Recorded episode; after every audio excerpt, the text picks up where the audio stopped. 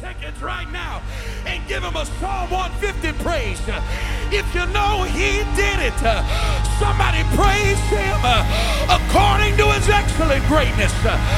Somebody praise him for his mighty acts. I dare somebody in the building to open up your mouth and just shout, He did it.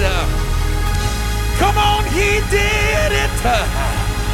He did it. My family was broke apart uh, and I thought it was over, uh, but I'm standing here today uh, to declare He did it. Somebody ought to clap your hands and shout unto God with a voice of triumph. Come on, somebody lift your voice and magnify him this morning. Yeah. Woo. Anybody grateful he did it this morning? High five about eight people on the way to your seat and just tell him he did it. He did it. He, he, he did it. He, I don't know how he did it, but he did it. And I got one more thing I want to add to that this morning. If he did it before, he can do it again. So somebody in this building uh, just needs to reach back uh, and praise God because uh, you know he's able. I wish somebody would this morning.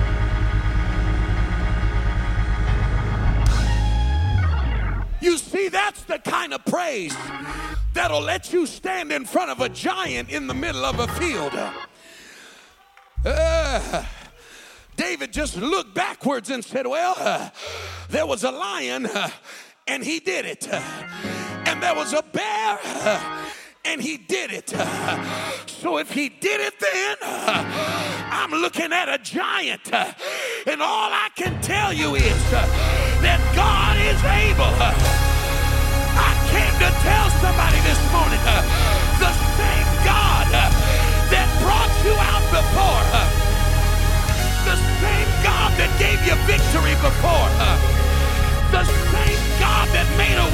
Before, the same God that healed you before.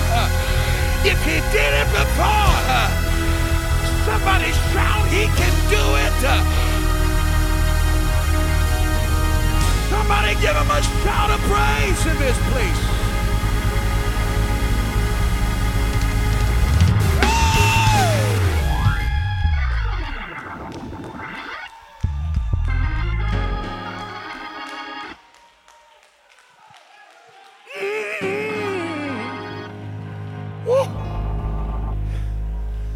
It's one thing to give God a praise after He did it. It's one thing to give, and we should give Him thanks for what He's done. But it's another dimension of faith when you start to praise Him before it happens. Hey, when you're stuck in the middle of something and you just start saying, God, I praise you for the open door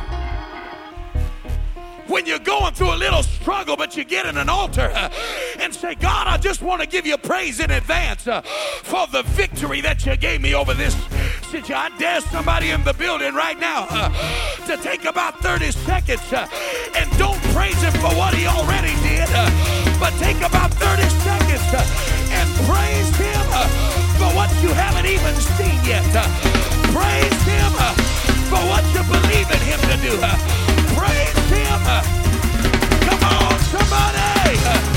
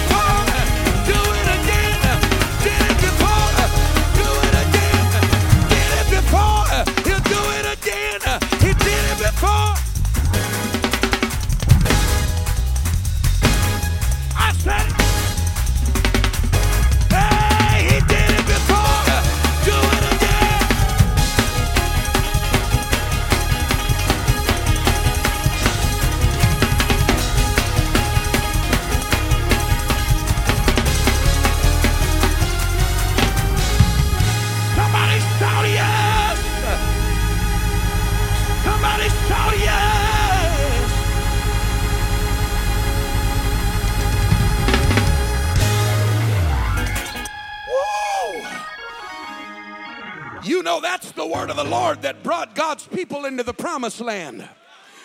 When they got to an overflowing Jordan, uh, God spoke to the man of God and said, uh, As I was with Moses, so shall I be with you. Uh, the same way that I parted the Red Sea is the same way I'm going to get you over the river. Somebody in the building ought to just lift your hands uh, and shout right now because uh, the same God that brought you out uh, is about to bring you over.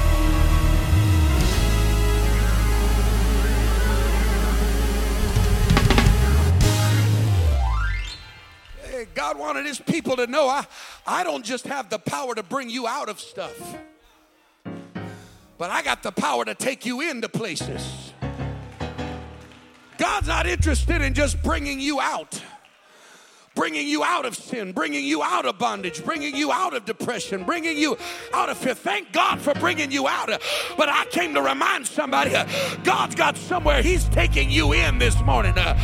He's going to take you into promise, He's going to take you into blessing, He's going to take you into wisdom, He's going to take you into prosperity, He's going to take you into dominion. The same way He brought you out uh, is the same way. Uh, he's going to take you in. Oh, one more time, somebody give God a shout of praise in this place. Hey! Whoa! All right, let's try it a second time. High five eight people on the way to your seat. Tell them I'm coming out and I'm going in.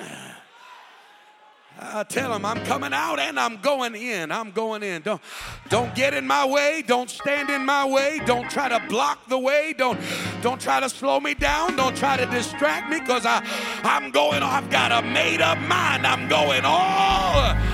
I, uh, I got y'all better sit down before we lose the service this morning. Anybody just thankful to be in the house of the Lord on Sunday morning? Amen. We have been having an incredible Holy Ghost time in this house. And uh, I want to remind you that this upcoming Tuesday, tell your neighbor this Tuesday. No, no, no. Tell the other neighbor, the one that's awake already, tell him this Tuesday is our annual Christmas service celebration. Yeah. We got some special stuff in store. You don't want to miss it. It's going to be an exciting time around here as we celebrate the birth of our King. Amen, somebody? Amen. Amen.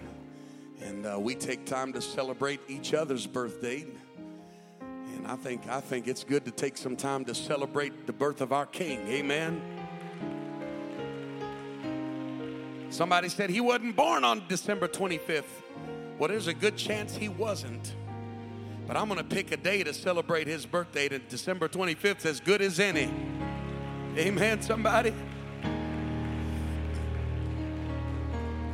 And so we're going to have a great time around here. You don't want to miss it Tuesday night. And then also a reminder uh, that Friday, I, I believe it's a Friday, is that the 31st or the 30th? The last day of December, is that the 31st? All I hear is, whatever that last day is, I think it's a Friday night, we will be having our New Year's Eve service right here in the house of the Lord. Woo! If you have never been to a Rock Church New Year's Eve service, it is a highlight of the year. It is a straight up Holy Ghost party and uh, you want to make sure to make plans to be here. We usually start service uh, around 10 o'clock. There'll be more details to follow. And we literally bring in the new year having a Holy Ghost party in this house. It's going to be awesome. You don't want to miss it. I will be ministering and preaching the theme for 2022 for this house. And uh, it's going to be a great time in the Holy Ghost. How many of you were blessed week before last? By the ministry of evangelist Jermaine Ervin. Come on, how many of you were blessed?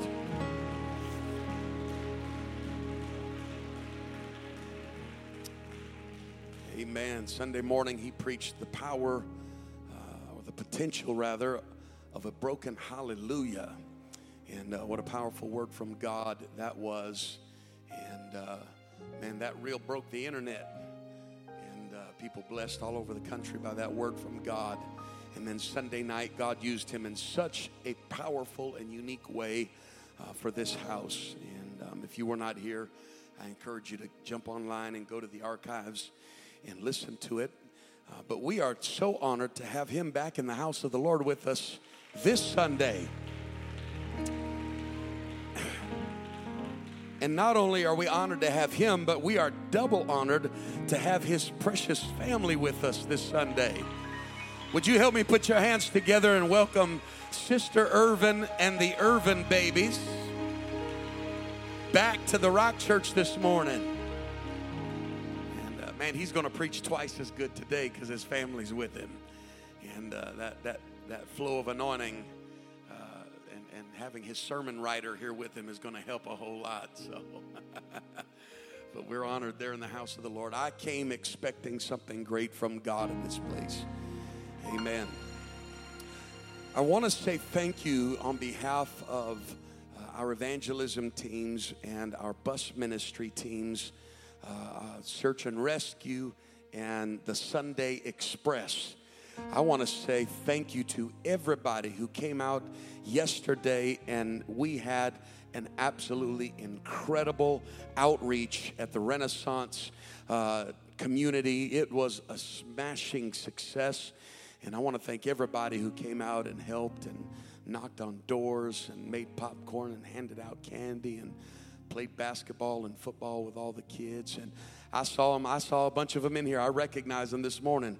God's bringing them in. Amen. Stand to your feet one more time if you came with expectation in your spirit this morning about what God's going to do in this place. I don't know about you, but I believe that God is going to do a miracle before we leave this house today. I believe that God's answer for somebody's life is in this house this morning. If you came expecting something from God, would you lift your hands one more time all over this sanctuary? Come on and prepare yourself, position yourself to receive what the Lord has for us today. Brother Ervin, we want you to come and deliver the word of the Lord to us in this place. Somebody give him a shout of praise in the house. Uh, come on, somebody give him a shout of praise in the house. You ought to lift up your voice if God has done anything for you. You ought to give God praise like you know He's good. You ought to give Him a shout. You ought to give Him praise on a Sunday morning. Jesus, we love you. We magnify your holy name, oh God. We praise you, Jesus. We've come to exalt your name on a Sunday morning. Is anybody glad to be in the house of the Lord? Amen. I was glad when they said unto me, Let us go into the house of the Lord. There's no place I'd rather be. There's no place I'd rather be. So honored to be here on a Sunday morning. Just glad to be at the Rock Church. Amen. Amen. If you don't travel, you may not know this, but you guys are one of the premier churches in the world.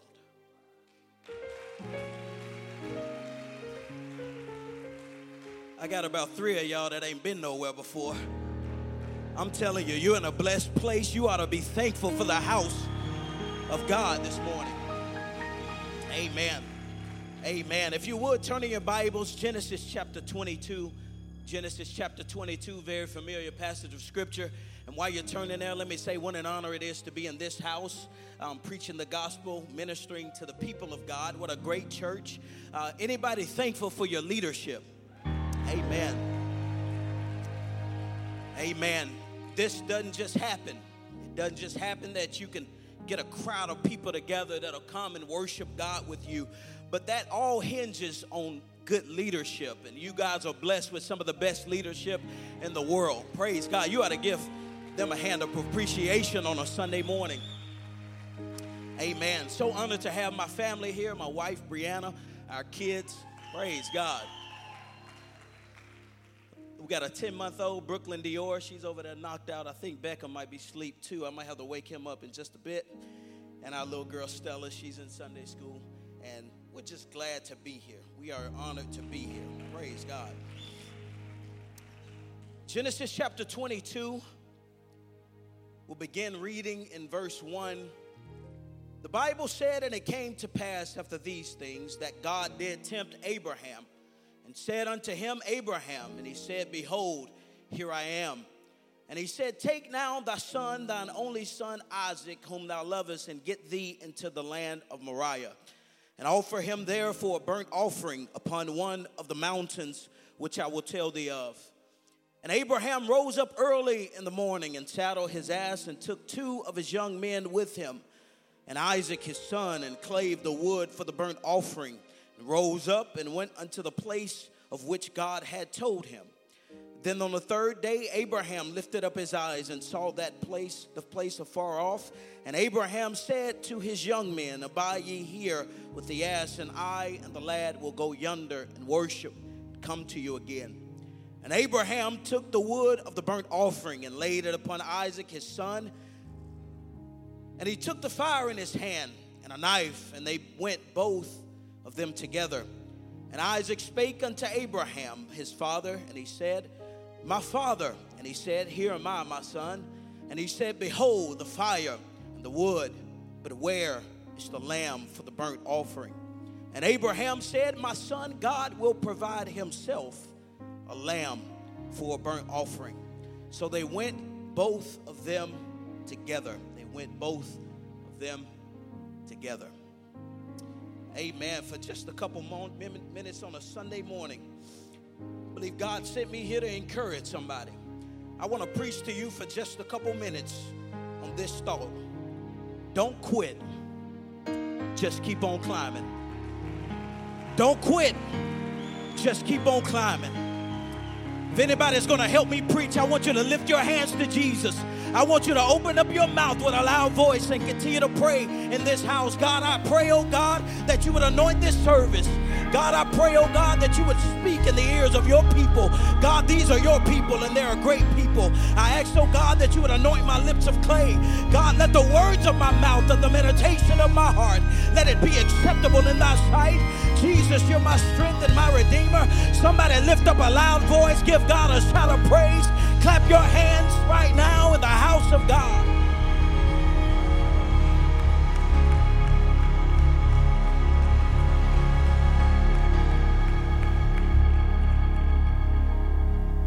Praise God, praise God. You may be seated in the presence of the Lord. 400 years after the flood, God called a man by the name of Abraham to be the father of many nations. He tells him in Genesis chapter 12 to get out of your country and from your kindred and from your father's house and go to a land that I will show you. No details on where God's initial motive was one of separation. And let me stop for just a minute and let you know that we serve a God that is a God of separation. He is intentional about this separation. He wants to separate you from your pre Adamic nature, He wants to separate you. My you see, you were born in sin and shapen in iniquity. And in this state, you won't be able to understand or comprehend what God wants to do in your life. Can I stop for just a minute and tell you that God is bigger than where you come from, and God is bigger than what your last name is, and God is bigger than. My we serve a God that is so much bigger that when you get an understanding and a revelation of how big your God is, then you'll understand why God is trying to separate you. So, God, He begins to separate Abraham. He tells him, You got to get out from your country. You've got to get out from your kindred. You've got to get away from your father's house. What he was trying to do is he was trying to separate him unto his purpose. He wanted to separate Abraham from small thinking. He wanted to separate Abraham from where he's always been. He wanted to separate Abraham from hanging out with the people that he always hung out with that had dreams that was so small. But we serve a God that's bigger than every I feel like preaching on a Sunday morning. We serve a God that's bigger than where you come from. We serve a God that's bigger than how much money you got in your pocket. We serve a God that's bigger than the house you live in. We serve.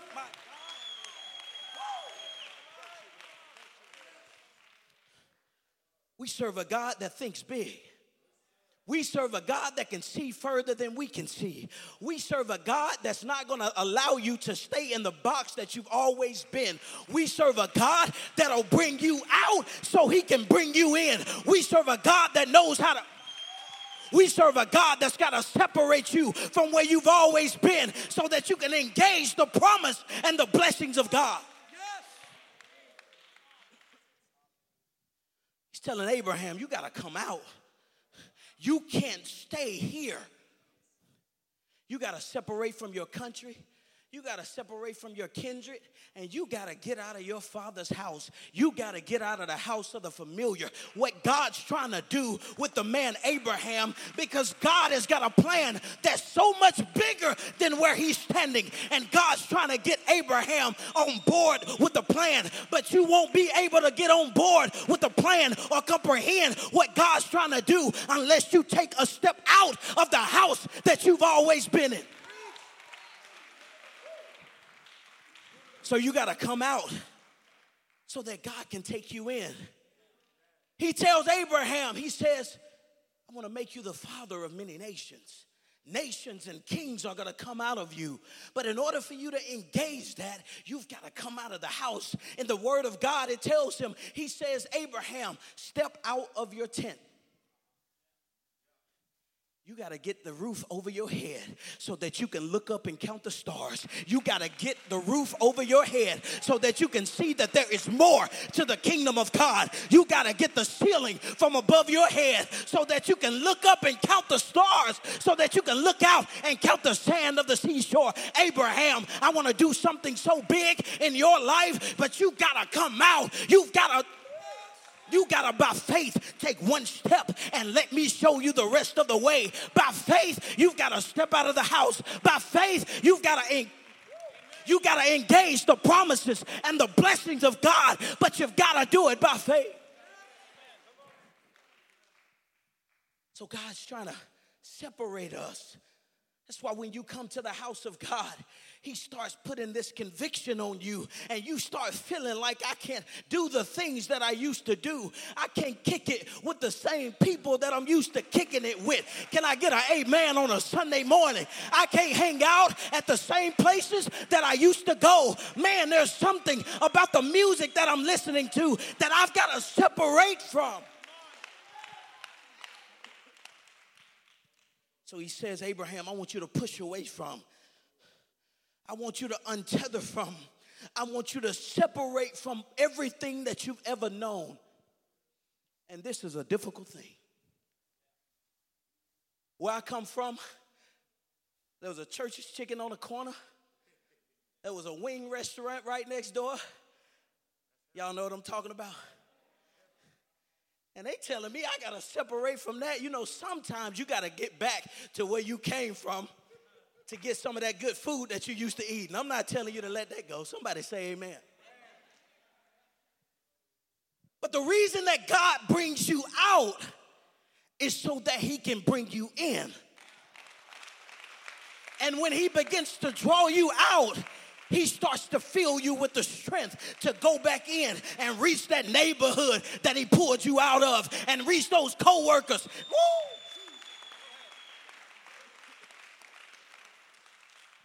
But separation is a difficult thing. It is difficult to walk away from everything that you've ever known. But this is the kingdom of God. You have to leave your culture at the door and you've got to embrace kingdom culture. And God doesn't see color and God doesn't know. My God doesn't care what your name is. God doesn't care what you look like. God doesn't care where you come from. He don't care what your dad's name was. If you come to the house of God, you can engage the promises and the principles of the word of God.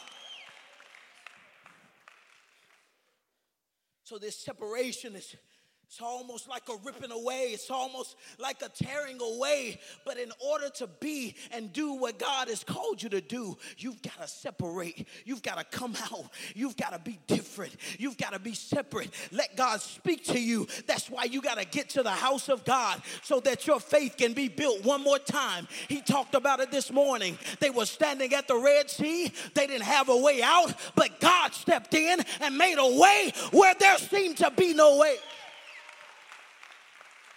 You got to come to the house of God so that you can hear that story one more time.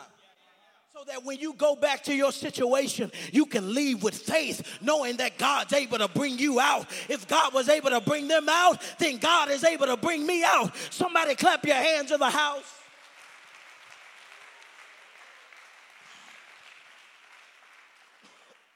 That's why we need the Holy Ghost. Praise God. You need the Holy Ghost so you don't act like you used to act. You need this supernatural power on the inside of you because coming out is difficult. But when you get the power of the Holy Ghost, you're able to walk right, you're able to talk right, you're able to live right, you're able.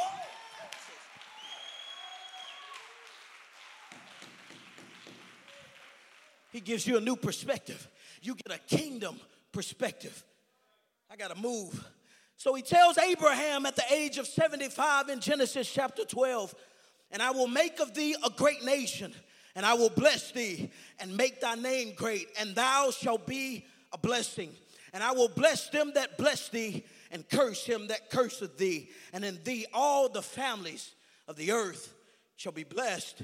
So there is a threefold promise there's financial blessing, there's physical blessing, and there's spiritual blessing. And there are promises to Abraham. He tells him that he will make of him a great nation. He tells him that he would abundantly bless him and his family. He will bless Abraham with children as many as the stars, and he would make him a father of many nations and make nations and kings out of him. But as we know, there's always something to do. We are entering into a new dispensation. A dispensation is a period of time in which God deals with man concerning sin and salvation. And there is a covenant or an agreement with a covenant, there's always something to do this dispensation is called the dispensation of promise. Circumcision is the sign and the command of the day. It's an everlasting covenant. Without it, you're cut off from God. It's an everlasting covenant between God and Abraham and his heirs with many blessed promises. Uh, and, and all who believed and obeyed in the covenant terms could share in the promises and the blessings. Without the sign of the covenant, there would be no promise and there would be no blessing. No one was excluded from participating. I want to take the time to let you know that you've got to know the day in which you live in. And you got to know what God expects out of you in 2021. We're now living in the dispensation of grace. It extends from the day of Pentecost when the new covenant church began, when the full message of grace was first preached, until the second coming of our Lord. Man's approach to God under grace is by death, it's by burial, and it's by resurrection. We die with him in repentance. Repentance is I'm living a life of sin and I'm going in one direction. Repentance says I'm sick of living this way and I've got to turn around. Re-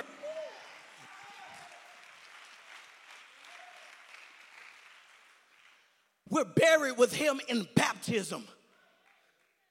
That's why you got to be baptized in Jesus' name. If you're under the sound of my voice and you've never been baptized the way the Bible says to be baptized in Jesus' name, today is your day. You ought to get baptized today. Let me tell you a secret all of your sins are going to be washed away, but you've got to step in the water. You've got to. And we're resurrected with him by the gift of the Holy Ghost. Death, burial, resurrection. This is the gospel. You don't hear anything else I say. This is the most important thing that I'm going to say today. You need to be saved the Bible way. You need to die with Him. You need to be buried with Him. And you need to rise again with Him. You've got to repent. You've got to be baptized. And you've got to be filled with the Holy Ghost. If you're a visitor today and that's your first time hearing that, we're going to let you know there are people that'll tell you about that. But today, you've come by appointment in the house of God on a Sunday morning so that God can wash all your sins away, so that God can fill you with the precious gift of the Holy Ghost. If anybody believes that, you ought to clap your hands right now.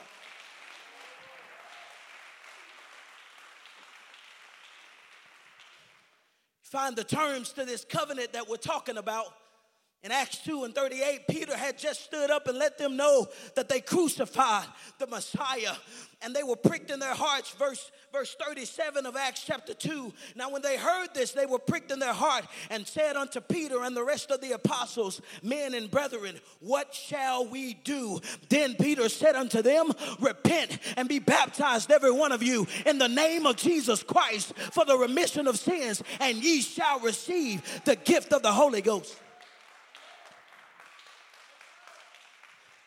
This is for everybody.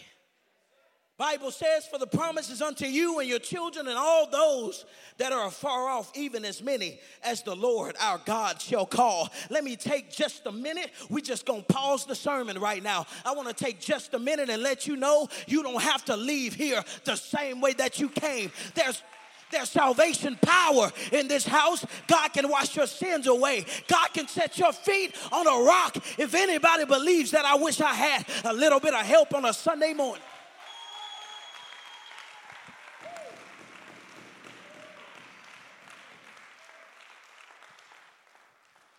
Praise God. So Abraham and Sarah, his wife, go, but they neglect the command to leave family behind and they take the nephew Lot and they load up all their stuff and they hit the road. The Bible says that they were very rich in cattle and in silver and gold. In fact, Abraham and Lot had so much cattle that they wouldn't be able to stay in the land together. And so there was a strife, there was an anger or a bitterness, a disagreement between the herdsmen of Abraham and the herdsmen of Lot. And Abraham, understanding how to solve the conflict, says, Listen, Lot, I know I don't want there to be strife between you and me, between my people and your people. Here's what we can do. If you go left, I'll go right. If I go right, then you go left. But we have to learn that obedience is better than sacrifice. We've got to learn how to do it right the first time. The Bible says, whatsoever a man sows, that also shall he reap. The Bible says that Lot lifted up his eyes and beheld the plain of Jordan that was well watered everywhere. And it was like Egypt. And the Bible says that Lot pitched his tent towards Sodom. The Jordan Valley is like the land of Egypt, and Egypt is a type of the world. It represents a land without God. And he remembers the trip that they took to Egypt, and one trip changes the rest of his life. and he sees all the beauty, and he doesn't see the sin. He don't see the destruction and he don't doesn't see the calamity. You see, we've got to learn how to be obedient even when it's difficult. Praise God. Because the repercussions of disobedience are oftentimes destruction. And there will come a day when God is ready to destroy the place where you chose to dwell. And you won't be able to convince your loved ones that the judgment of God is approaching because they have fell in love with Sodom. And you escape, and your two daughters escape, and your wife escapes. But because of the love that she has in her heart, she fails to obey the command not to look back. And we know the story. She's killed and turned into a pillar of salt. And now Lot has to live a life based hear me today, on a decision that he made before he can even understand the downline consequences. That's why you got to be careful where you go. That's why you got to be careful who you spend your time with. That's why you got to be careful where you tread your foot. I'm here to tell a parent right now that you've got babies that are walking behind you and You've got to be careful where you take them. You've got to be careful where you lead them. You've got to be careful. Sometimes we make some of the some of the craziest decisions of our life even before we can understand the downline consequences. And when Lot picks the Jordan Valley to dwell, he doesn't see the destruction. He doesn't see the calamity. But that's why you got to be so in tune with the God that you serve. That's why you got to be so in tune with the man of God that he sent you. That's why you got to be so in tune with what God really wants to do in your life. Let me tell you something. What you love, mom and dad, your children will love. Young people, you've got to hear me preach today. You got to be careful who you kick it with. You can't spend time with everybody. You can't go everywhere. There's a reason that you've got to get to the house of God on a Sunday morning. Somebody ought to clap your hands if you feel what I'm preaching this morning.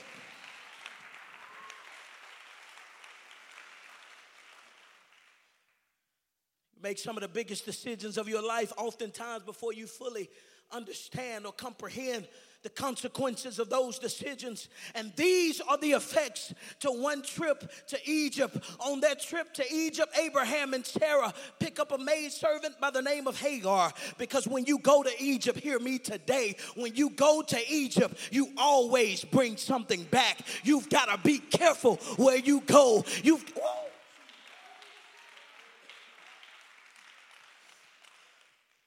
And Abraham and Sarah, impatient, with the plan that God had given them. Abraham and Sarah, you're going to have a son. I know you don't see it, but just trust my plan in your old age, I'm gonna give you a son. And it seems impossible to them. And Sarah was still childless. And so they take matters in their own hands. And a relationship between Abraham and Hagar produces an Ishmael. And Ishmael, because he was the seed of Abraham, is blessed as well. And Ishmael produces Islam, which produces the Arab nations, the fiercest enemy of the people of Israel in modern times. That's why you got to be careful where you go because you will bring something back that will war against the promise of God in your life.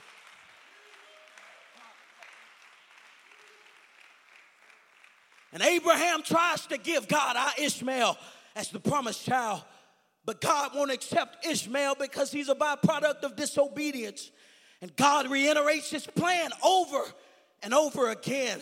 The child is going to come from Abraham and Sarah over and over again. God kept reminding him of his promise. And Abraham was 75 and Sarah was 65 when they first got word of the promise, and the clock was ticking, and they were well past the age. Year after year, Abraham and Sarah even laugh at the situation. But let me preach to you for just a moment and let you know that God's promises are true. If God gives you a word, you can take it to the bank, you can stand on God's word. Come on, somebody. Heaven and earth will pass away, but my word, you got to stand on the word of God. You've got to lean on the word of God. You've got to trust in the word of God. God's promises are true. Abraham and Sarah, they have the promised child Isaac at 100 and at 90 years old. The child that they prayed for, the child that they waited on, the miracle child was finally here and blessed, happy, and content, just enjoying life, doing life, having a good time. And all of a sudden, God steps in and tells Abraham some of the worst news that he's ever received. Genesis chapter 22, back at our text, the Bible says, and it came to pass after these things that God did tempt Abraham and said unto him, Abraham, and he said, Behold, here I am. And he said, Take now thy son, thine only son Isaac, whom thou lovest, and get thee into the land of Moriah and offer him there for a burnt offering upon one of the mountains, which I will tell thee of. He gives him the biggest test of his life. And after 25 years of waiting because God had delayed his birth, but it's not until you're deprived of something that you truly understand its value. God asked him for the most precious thing in his life. Deuteronomy 13 says, The Lord your God proveth you to see if you love the Lord your God with all of your heart, with all of your soul, there's always a test. God wants to know if you love Him, but God wants you to know that you love Him. Praise God. So Abraham rises up early in the morning, and he seems like a really smart guy. I'm sure he didn't tell his wife. Yeah, right. I'm gonna go sacrifice our son. Yeah, you're gonna, you're gonna sit back down and do nothing. But Abraham, at this point, was convinced that God was true and convinced that God was real and a man of his word.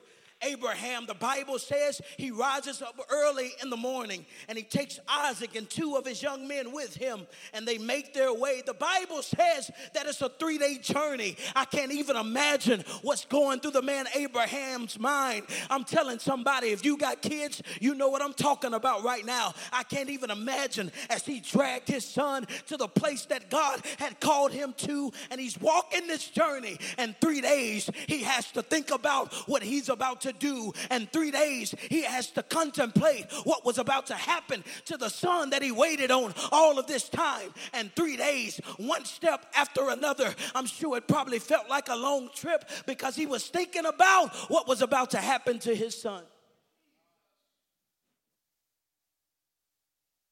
obedient to the plan of God. 25 years of waiting, years of anticipation, I love this child. God, what are you thinking? What's going through your mind, God? This isn't a part of the plan that you gave me. This isn't a part of what you said I was gonna be. This isn't a part. God, I think you need to rewrite this story. You're messing up the story. God, you need to rewrite it. God, you need to do something different. This doesn't line up with the story that you gave me before.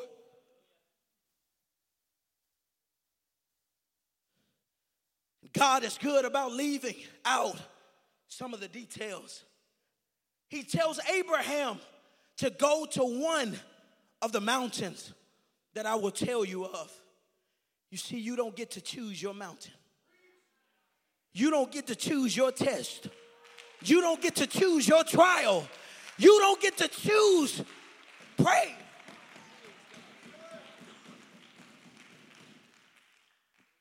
He's got to make the trip up whichever mountain God chooses for him.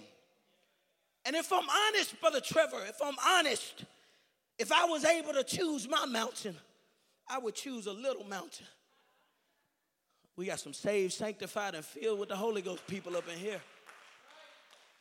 And we'll just take a little obstacle that we can just hop over and keep on moving and we'll just take a little test that doesn't really shake us to our core so that we can get over it and get on with the business that God has called us to. I got any honest people in the house on a Sunday morning? Yeah, I'm with you. I'm with you. But God knows best. And God has a perfect will, and God has a perfect plan and God knows which mountain you need to climb.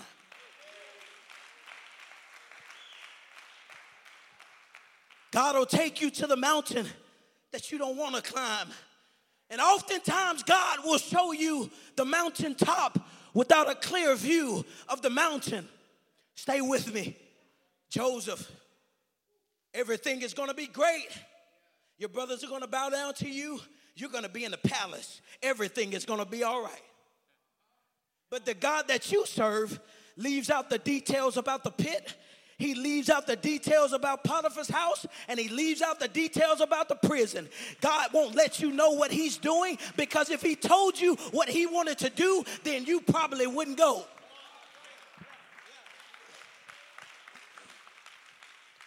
So God does the same thing with Abraham.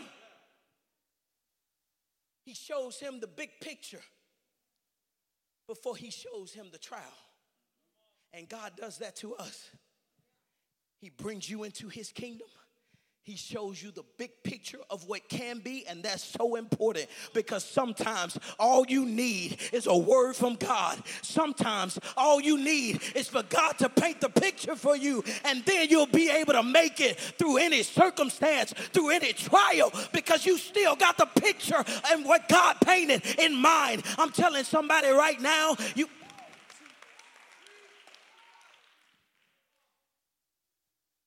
See, Joseph there's some adversity that you've got to go through because I've got to build something in you so that you'll be able to stand in the palace. I've got to separate you, follow me. I got to separate you from everything that you've ever known and place you in the pit. And then I'm gonna take you to a country that you've never been to, and I'm gonna bring you to Potiphar's house. Watch this. He's separated in the pit.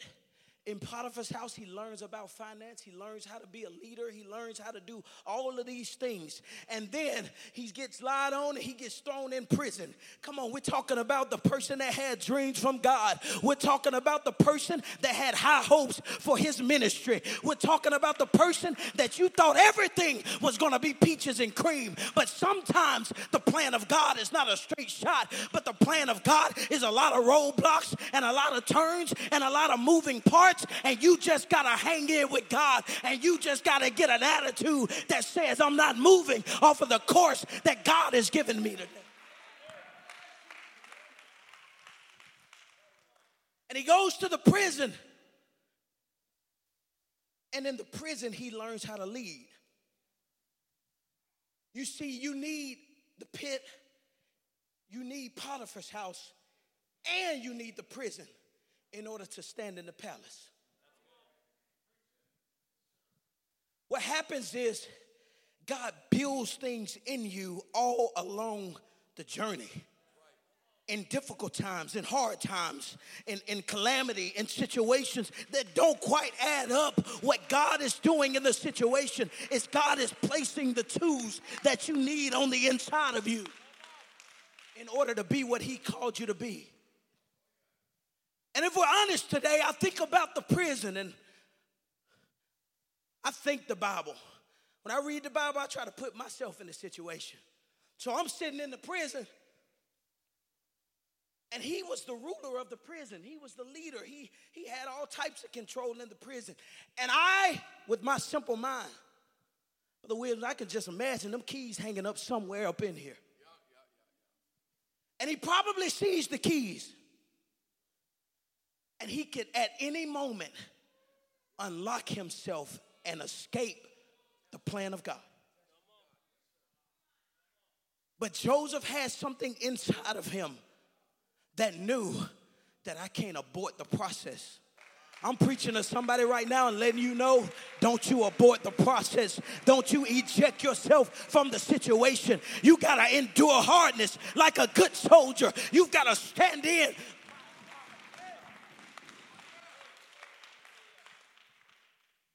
Because if you abort the process, and if you take yourself out of the prison, and if you take yourself out of the situation, then you'll never see the palace. It's endurance, it's this character thing, it's this living a principled life and having complete trust in God that He's gonna make a way where there seems to be no way. I know you're in a difficult situation, but God sees you, God knows where you are, and God's gonna work it out. You just gotta keep on moving.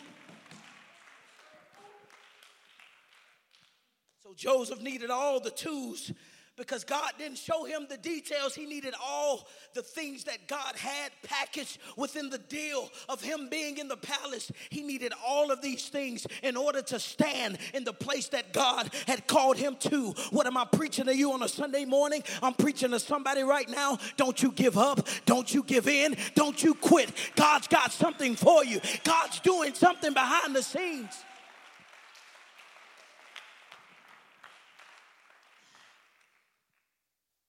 So he gets to the base of the mountain and he tells the two young men to stay because everybody can't go up the mountain with you. Some mountains are meant to be conquered alone. There's some isolation. There is some wilderness moments that you've got to go through. Some moments where it's just you and God, and you just got to hang on. And he says to me, Me and Isaac are going to worship he was asked to sacrifice, but he sees it as worship. Viktor Frankl says it like this When suffering finds meaning, it ceases to be suffering. I don't come to church because it's my sacrifice. I come to church because I love him. I come to church because this is my worship to God. Does anybody feel like that on a Sunday morning? You ought to clap your hands, give God praise, give God worship right now.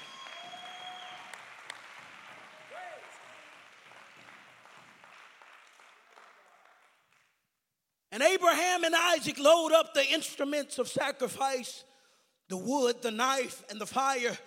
And Isaac knew this process. He understood what was needed. And Isaac says, Dad, where is the sacrifice? And Abraham, absolutely convinced in this season of his life, he answers him, My son, God will provide himself a sacrifice. The Bible says that they make their way up the mountain. You see, everybody wants the mountaintop, but nobody wants to climb. I've come to preach about the climb today. We like to preach the provision of the Lord, and we will before we leave. We like to preach the ram caught in the thicket. But we got to understand that in order to preach the provision of the Lord and in order to preach the ram caught in the thicket, we've got to make the climb. It's the grudge of climbing up the mountain. It's tough, it's lonely, it's not fun. It's the grind of the process. It's the threshing floor, it's the potter's wheel. I know you've been through some trials, I know you've been through some tribulations, but don't you quit today. You've got to keep on climbing, you got to keep on making your way to the top of the mountain. It's difficult on the mountainside because we're hanging on and we keep looking up towards the top, and we've got such a long way to go. But this preacher on a Sunday morning came to you to give you a simple word just to let you know don't you give up, don't you give in, don't you quit on a Sunday morning. You've got to keep on climbing, you've got to keep on moving, you've got to keep on going. Don't get weary in well doing, for in due season. You got to get this due season thing down. Due season is the timing of God. Oftentimes we want our season, but oftentimes our season is not due season. God knows when due season is, but He won't let you in on the details of when the situation is going to end. But I've come with a word from God on a Sunday morning to let you know you got to keep on climbing. It doesn't matter where the end is. I got to keep on pressing. I've got to keep on moving. I've got to keep on climbing on a Sunday morning. It's difficult on the mountain, but I just got to take another day. I've got to take another step. I've got to move another. We hang on on that mountainside, wondering where God is. We wonder, God, are you even here? God, I don't even see you. But God, I'm just hanging on. One more day, God, I'll hang on, but I don't know if I have the strength to make it tomorrow. Just keep on climbing.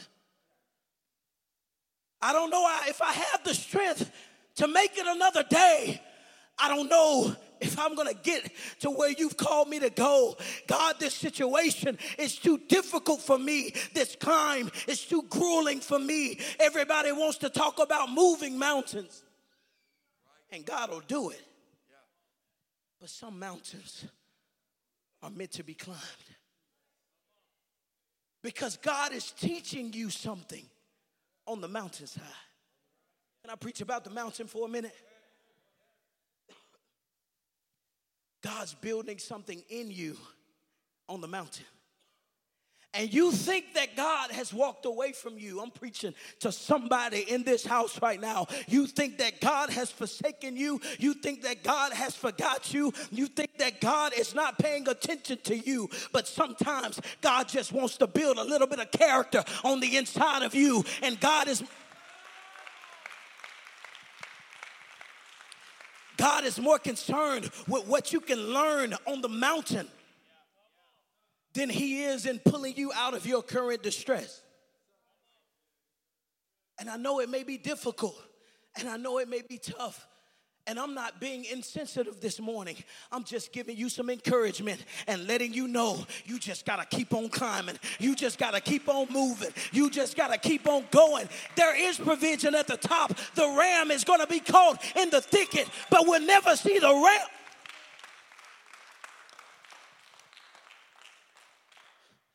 You can rest assured that God is doing his part. But here's how it works at the same time that you're making your climb, I believe that God has already got provision on the way. And you can rest assured that the ram is going to be caught in the thicket. So the same time you're climbing, God's sending a ram up on the other side. And the ram, hear me today, the ram will be in position. But the question is, will you ever see it?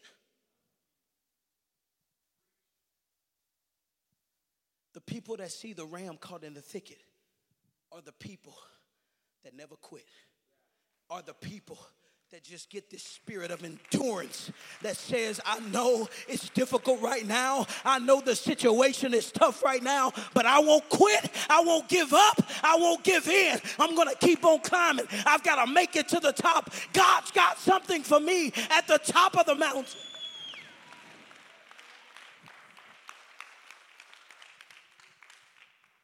Let me preach the misconception to you. The misconception is that all of the good stuff is at the top of the mountain. But that's not true. One man said it like this He said, You take an occasional glance at the peak or the summit of the mountain. He said, but don't you dare miss all of the views from each vantage point.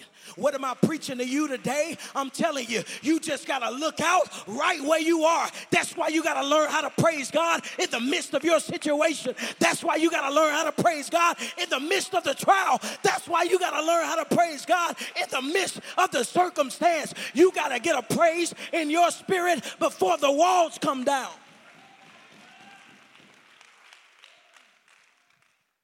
He said, Look up at what we're going for.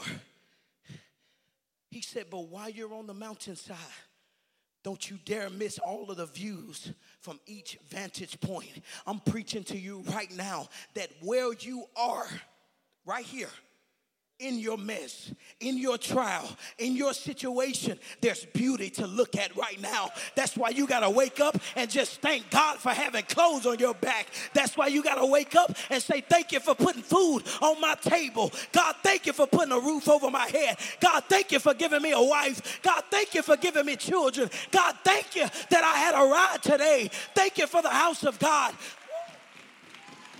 Is anybody thankful on a Sunday morning? You ought to give God a shout of praise.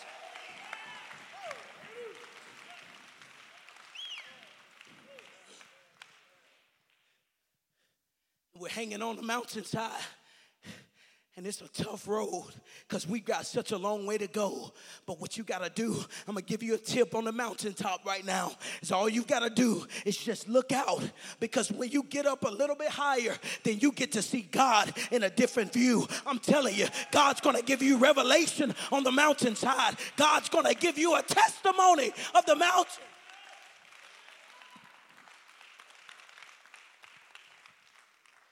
Just keep climbing. Just keep going. Just endure to the end. When you stop, you begin to lose ground. Just movement. God just needs some movement. He just needs to see, I'm trying. I'm telling you, God's gonna help you all along the way. There are people that are gonna pass by that's gonna give you a push, but sometimes God just needs to know if you're willing to make it another day, if you're willing to go another round, if you're willing to take it the next step. I know you can't see it, I know you can't comprehend it, I know you don't understand it right now, but don't you quit today. You've gotta keep on climbing, you've gotta keep up moving up the top of the mountain. God's got provision at the top of the mountain. There's a testimony of the mountains high because you're not the first person to climb that mountain. That's why we come together and we talk about the goodness of Jesus. Because somebody will come in here and they'll say, When I look back over my life and I begin to think things over, I can truly say that I've been blessed.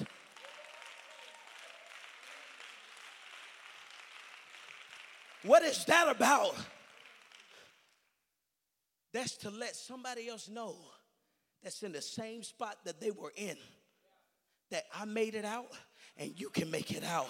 I'm telling you, you got to keep on climbing. Somebody just needs to encourage somebody today and let them know I will where you I was where you are right now and I made it out and you can make it out. You just got to trust God. You just got to have faith. You just got to keep climbing on a Sunday morning. Does anybody believe what I'm preaching right now? You got to clap your hands right now. You got to give God a shout of praise.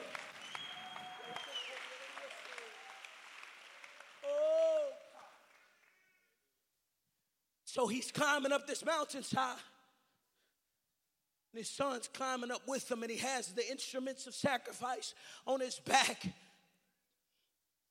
And they get to the peak of the mountain lays his son down, and everybody talks about the faith of Abraham, but let's talk about the faith of Isaac to lay there. And he understood what was happening, he understood the process. He laid down and he obeyed or was obedient to his men of God. He stood there and he laid and he laid down, and, and his dad lifted up the knife.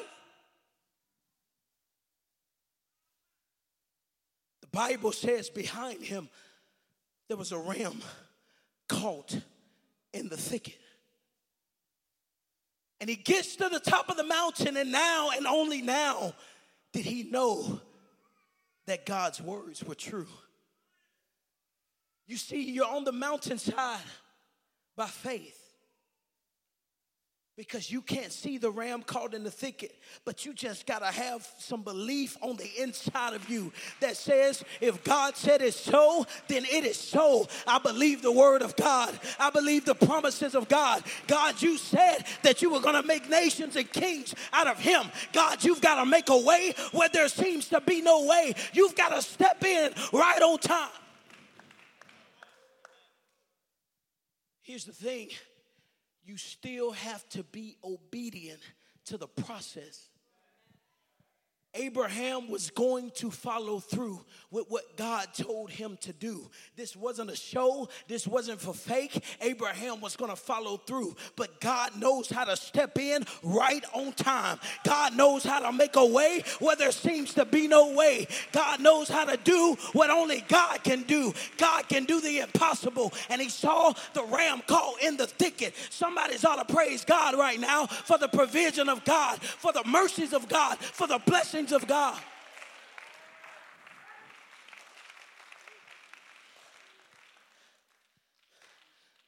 Because we never see the provision. And we never get to see Jehovah Jireh. And we love the ram caught in the thicket. And we love the provision of the Lord. But God wouldn't let him bypass the process.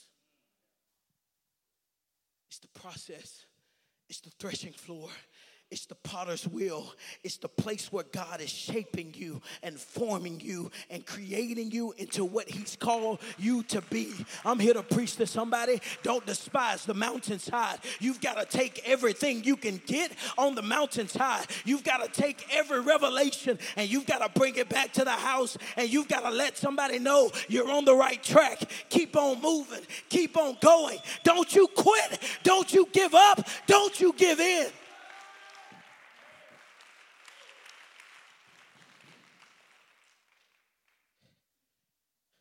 Somebody just got to get some endurance.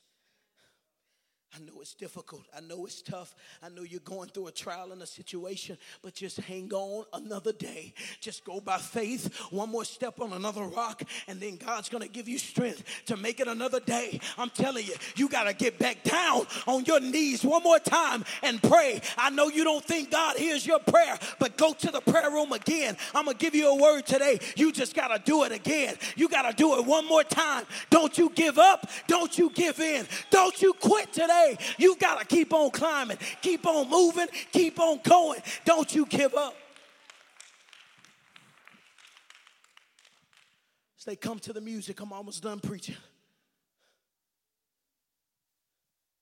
I'm here to encourage you today. I'm here to make some sense out of what you're going through. You think nobody understands where you are. I don't know your name.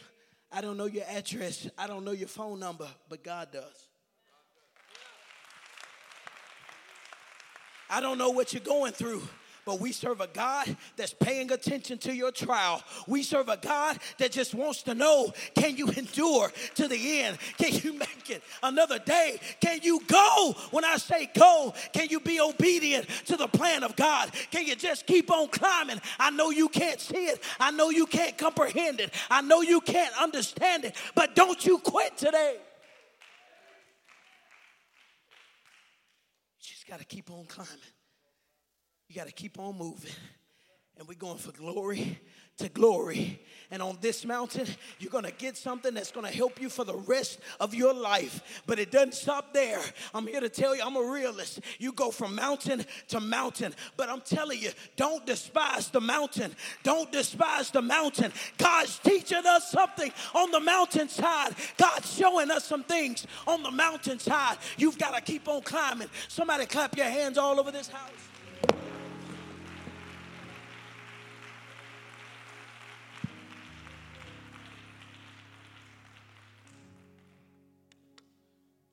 Hebrews chapter 11. Bible says by faith Abraham when he was tried offered up Isaac and he that had received the promises offered up his only begotten son. And there is a clear parallel Abraham's only begotten son and Jesus Christ the only begotten of the Father. There was a mountain that Christ had to conquer. The Bible says that the Lamb was slain before the foundations of the world, a mountain that he had been thinking about before the foundation of the world, before we ever sinned. God had a remedy. God had an image of a man on a hill, on a cross. So Christ looked down low for a man to stand in the gap and die for the sins of the world, but he couldn't find one. And so the Almighty robed himself in flesh, lived his life as a sinless man, and he would come to a garden that was called Gethsemane. And he was there with his disciples, and he, he asked them, Can you just pray with me? And they, they started to pray and they would fall asleep, and he would go to them and he would say, Can you pray with me? Wake up. Can you pray with me? And they would begin to pray and they would fall asleep again. And another time, same thing. And he said, You know what? I'm just going to pray. He says, Father, if it's your will, then let this cup pass from me. Then he shakes himself in that moment and he says, Nevertheless, not my will, but thy will be done. There's a mountain that I've got to climb. And the soldiers come and they try to seize him. The Bible says that Peter cuts off the ear of the centurion, of the, of the soldier Malchus. And Jesus says to him, Peter, hold your peace. You don't understand. There's a mountain that I've got to climb. He puts the ear back on. He goes to Caiaphas. They're asking him questions about who he was. And he wouldn't speak to him. Pilate said, Listen, don't you understand that I've got the power to either release you or to kill you? And he says, You don't have any power except that my Father give it from thee from heaven. You don't understand. There's a mountain that I've got to climb. And he makes his way down the Via Dolorosa. And they split open his back with the cat of nine tails. And my precious Savior is making his way. And if I'm in the room, if I can put myself in the situation, I'm standing in the room and I'm saying, Don't crucify Jesus. He's a sinless man. He didn't do anything. I'm the one that needs to be hanging on a cross. I bet he would say, Just hold your peace. You don't understand. I've got a mountain that I've got to climb.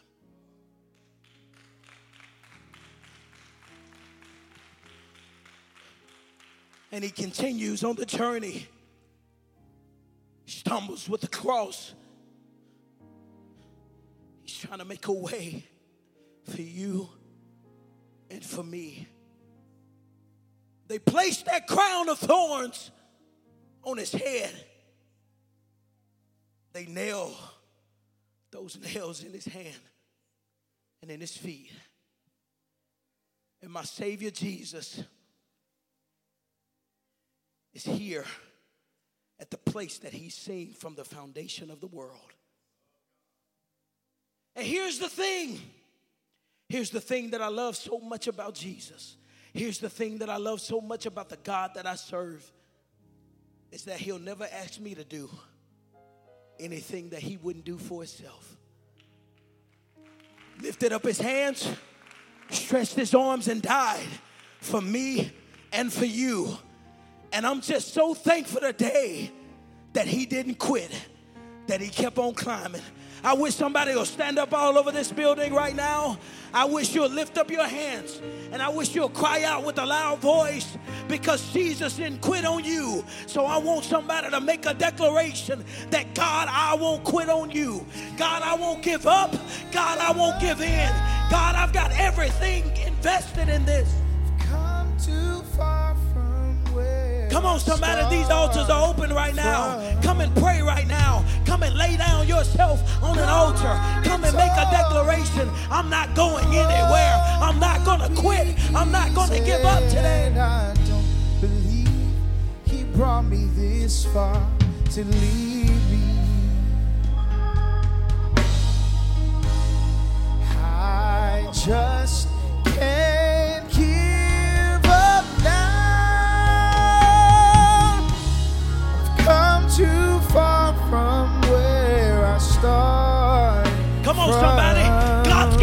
much invested in you for you to quit. God's got too much invested in you for you to give up. God's got too much invested in you. But I don't believe he brought me this far to leave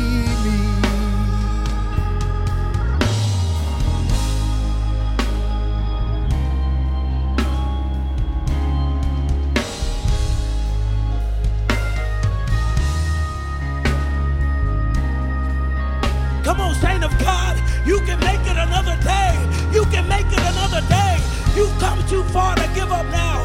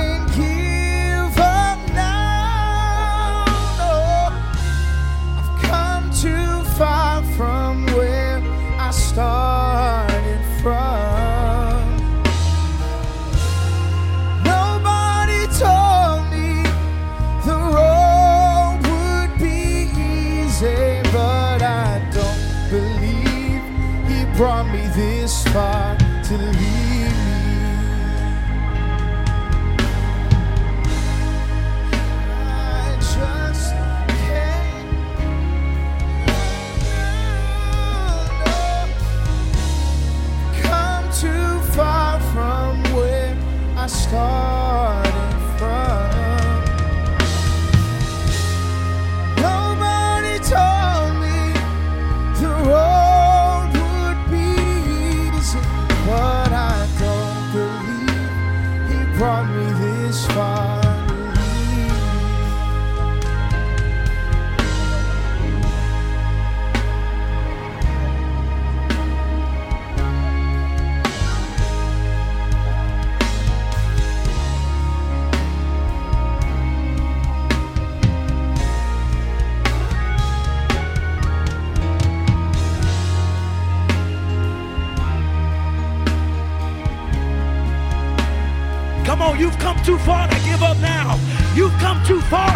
give up now.